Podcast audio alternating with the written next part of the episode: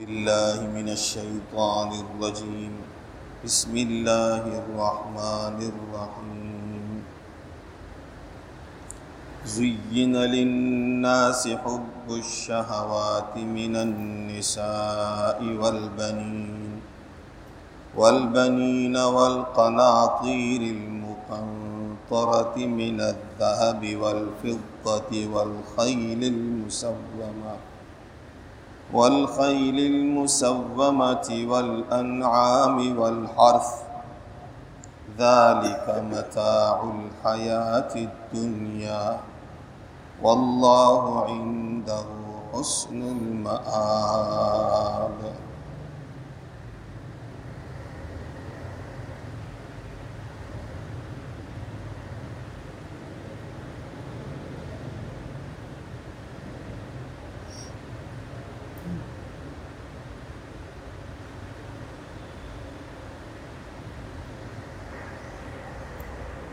گزشتہ آیات میں اللہ رب العزت نے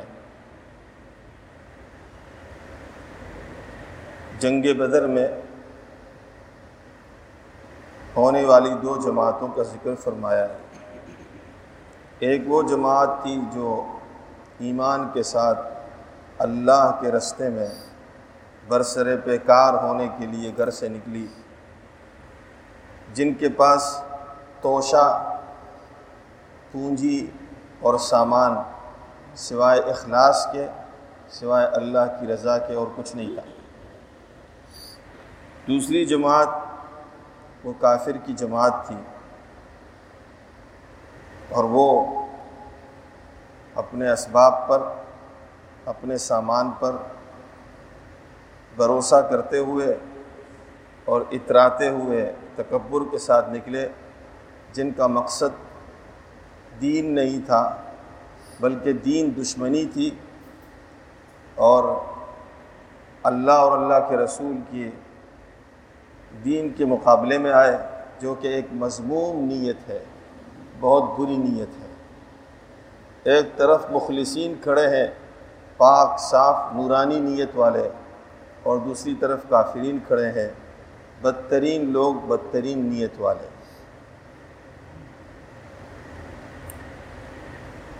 اس واقعے کے ذکر سے پہلے بھی اللہ نے کافر کو ذکر کیا، اس کے مال اور اولاد کو ذکر کیا۔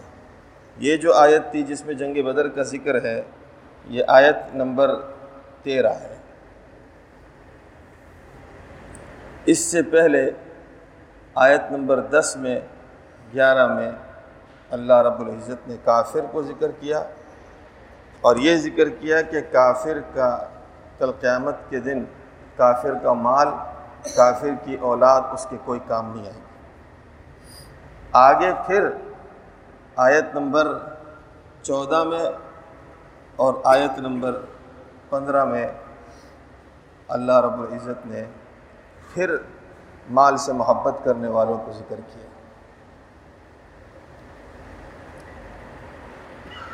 گویا کہ ساری آیتیں مال سے محبت کرنے والوں کے گرد گھوم رہی ہے۔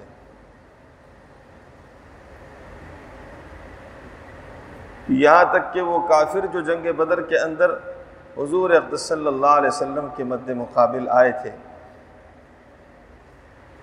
ان کا بھی حضور صلی اللہ علیہ وسلم کے مد مقابل آنے کی وجہ مال ہی تھا جاہ و مرتبت ہی تھی۔ قریش کو تو یہ حسد تھا کہ یہ تو ہمارے خاندان کا آدمی ہے۔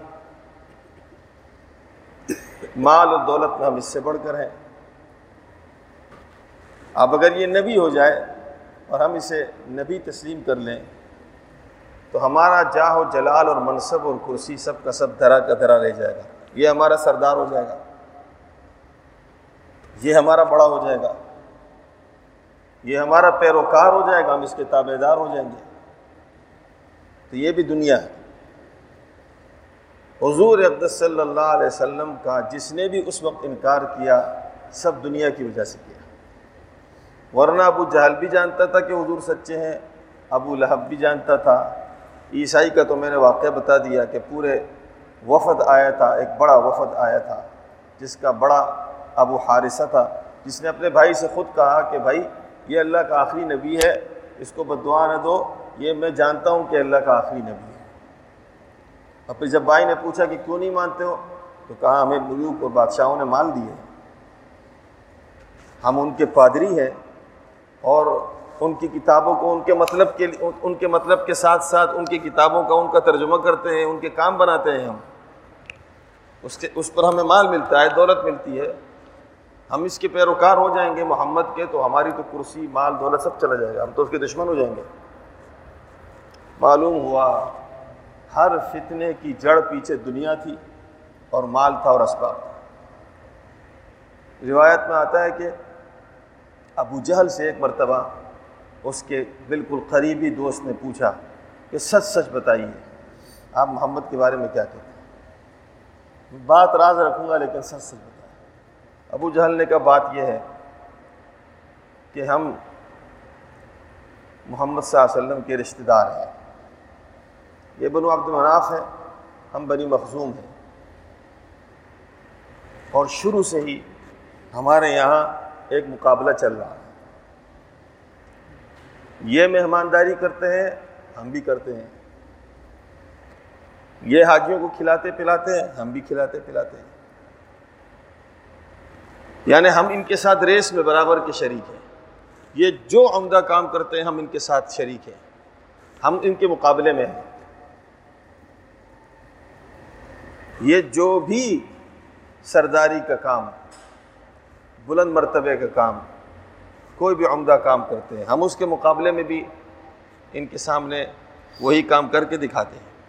اب یہ بتاؤ کہ اب بنی عبد مناف کے اندر نبی آیا ہے تو نبی میں کہاں سے لاؤں؟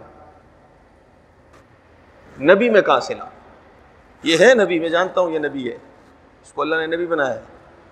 لیکن اب چونکہ ہم تو شروع سے مقابلہ کر رہے ہیں ان کے ساتھ، اب میں اس کا مقابلہ کیسے کروں؟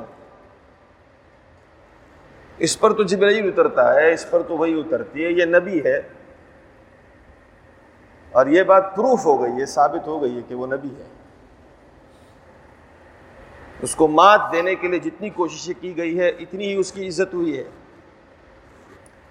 تو چونکہ اب مقابلہ تو میں نہیں کر سکتا اور ہار میں مان نہیں سکتا کہ ہار میں آر ہے، ہار میں آر ہے، اس آر کو تو میں قبول نہیں کر سکتا۔ بس اب میں نے ٹھان لی ہے کہ اس کا مقابلہ کروں گا، اس کا انکار کروں گا، اس کا منکر رہوں گا، ساری زندگی اس کا انکار کروں گا۔ پیچھے کیا ہے؟ جا ہے۔ شان و شوکت ہے اور کیا ہے؟ یعنی اس کی اتباع کرنے پر میری شان و شوکت ختم ہوگی۔ وہ جو ہم ساری زندگی مقابلہ کر رہے تھے، مقابلہ ختم ہو جائے گا۔ ہم ہار جائیں گے۔ بس، اس نے نار کو قبول کیا۔ نار کو قبول کیا، مگر ہار کو قبول نہیں کیا، شکست کو قبول نہیں کیا کہ میں، اس کو شکست وہ کہتا تھا، شکست تو نہیں تھی وہ تو سعادت مندی ہے۔ نبی کے آگے سر جھکانا سعادت مندی ہے، لیکن اس کو وہ شکست سمجھتا تھا۔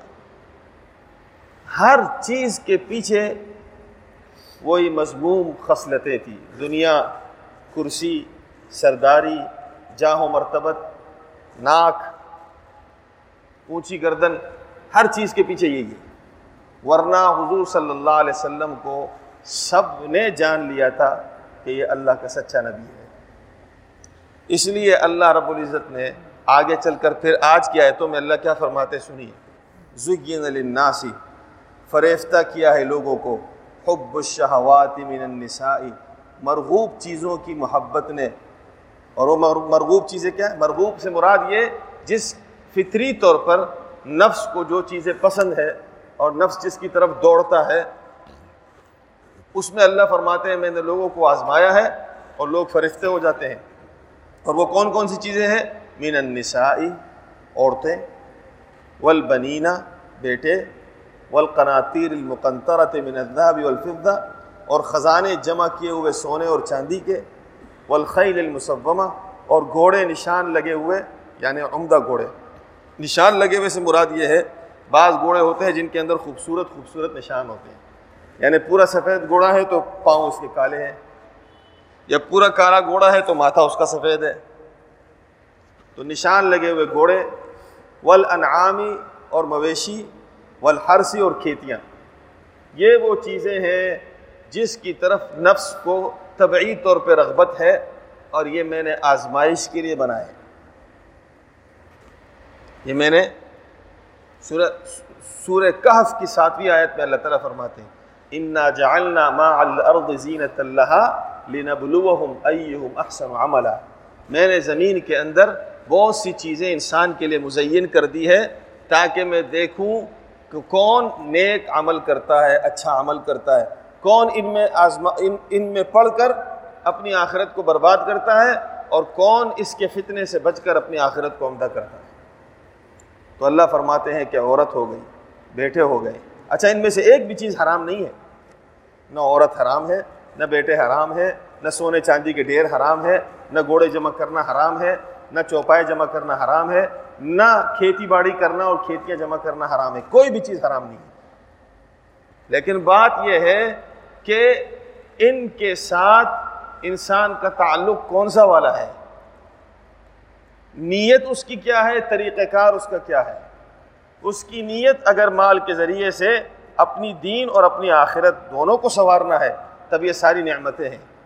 اور طریقہ کار اس کے حصول کا شریعت کے مطابق ہے، تب تو یہ سب کے سب نعمتیں ہیں۔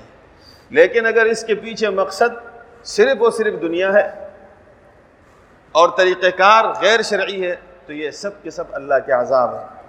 پھر ان میں سے ایک بھی نعمت نہیں ہے۔ سب اللہ کا عذاب۔ حضرت عثمان غنی کے پاس بہت تھا، لیکن عثمان غنی کا مال دنیا نہیں تھا، وہ سب دین تھا۔ سب دین تھا۔ اور قارون کے پاس بھی تھا پھر ان کے پاس بھی تھا، لیکن ان کے پاس جو تھا وہ سب کا سب دنیا تھا۔ سب کا سب دنیا تھا اور سب کا سب اللہ رب العزت کی مرضی کے خلاف تھا اور سب کا سب صرف اور صرف نفسانی خواہش کو پورے کرنے کے لیے تھا۔ اللہ تعالیٰ فرماتے ہیں، میں نے یہ چیزیں انسان کے لیے مرغوب کر دی ہے لیکن ذالک متاع الحیات دنیا یہ فائدہ اٹھانا ہے دنیا کی زندگی میں۔ یہ چیزیں میں نے اس لیے دنیا میں رکھی ہے کہ اس سے آدمی فائدہ اٹھائے اور اس کو اپنی آخرت کی سواری بنائے۔ جس نے دنیا کی اس نعمت کو، ان ساری نعمتوں کو استعمال کر کے اس کو اپنی آخرت کی سواری بنایا، تب تو کامیاب ہے۔ لیکن اگر اس کا سوار بن گیا مطلب یہ یہ اس پہ سوار ہو گیا، یہ سواری بن گیا۔ آج کل آج کل ہم مال کے سواری بن گئے، مال ہم پہ سوار ہے۔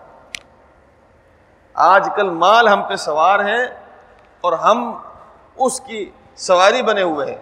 حالانکہ مال اللہ نے اس لیے دیا تھا کہ اس پہ تم بیٹھ کر سواری کرو گے کہاں کی سواری کرو گے آخرت کی سواری کرو گے آج یہ ہم پہ سوار ہے۔ کیوں سوار نہیں ہے ہم پہ؟ رات کا پتہ نہیں ہے ہمیں۔ دن کا پتہ نہیں ہے ہمیں۔ بیٹیوں اور بیٹوں کا ہمیں پتہ نہیں ہے۔ بیٹیاں کہاں جا رہی ہیں ہمیں نہیں پتہ۔ ہے بیٹے کہاں جا رہے ہیں ہمیں نہیں پتہ۔ ہے پیدا ہوئے، کلمہ کب پڑا تھا پتہ نہیں۔ نماز کا پتہ نہیں ہے۔ اور تو اور چھوڑیے، وہ جو وہ جو ضروری ضروری رواداری ہوتی تھی، ملنا، ملانا، وہ بھی ختم۔ زندگیاں ہو گئی اور رشتہ داروں سے ملنے کے لیے نہیں۔ کیوں بھائی؟ صبح جاتے ہیں، رات کو آتے ہیں۔ تو یہ مال کی ہم سواری کر رہے ہیں یا مال ہم پہ سواری کر رہے ہیں؟ یہ تو مال ہم پہ سوار ہے۔ نہ مجھے اپنی طبیعت کا پتہ ہے، نہ مجھے اپنی ہیلتھ کا پتہ ہے۔ نہ مجھے یہ پتہ ہے کہ مجھے کب سونا ہے، کب جاگنا ہے۔ اور نمازوں کو تو چھوڑ ہی دیے۔ کتنے لوگ ہیں جنہوں کی زندگیاں گزر گئی ہے سال و سال ہو گئی ہے۔ فجر کے وقت انہوں نے مسجد کا چہرہ نہیں دیکھا۔ ظاہر سی بات ہے، جب وہ رات کو کام سے آئے گا تین بجے، رات کو کام سے آئے گا دو بجے۔ اچھا پھر جب رات کو آتے ہیں تو اس کے بعد پھر دوستوں میں بھی نکلنا ہے پھر رات تک بیٹھنا ہے۔ معلوم ہوا، یہ دنیا اللہ نے اس لیے دی تھی کہ ہم اس پہ سواری کریں گے، اس کی لگامیں ہمارے ہاتھ میں ہوگی۔ لیکن معاملہ الٹا ہو گیا، ہماری لگامیں اس کے ہاتھ میں ہیں۔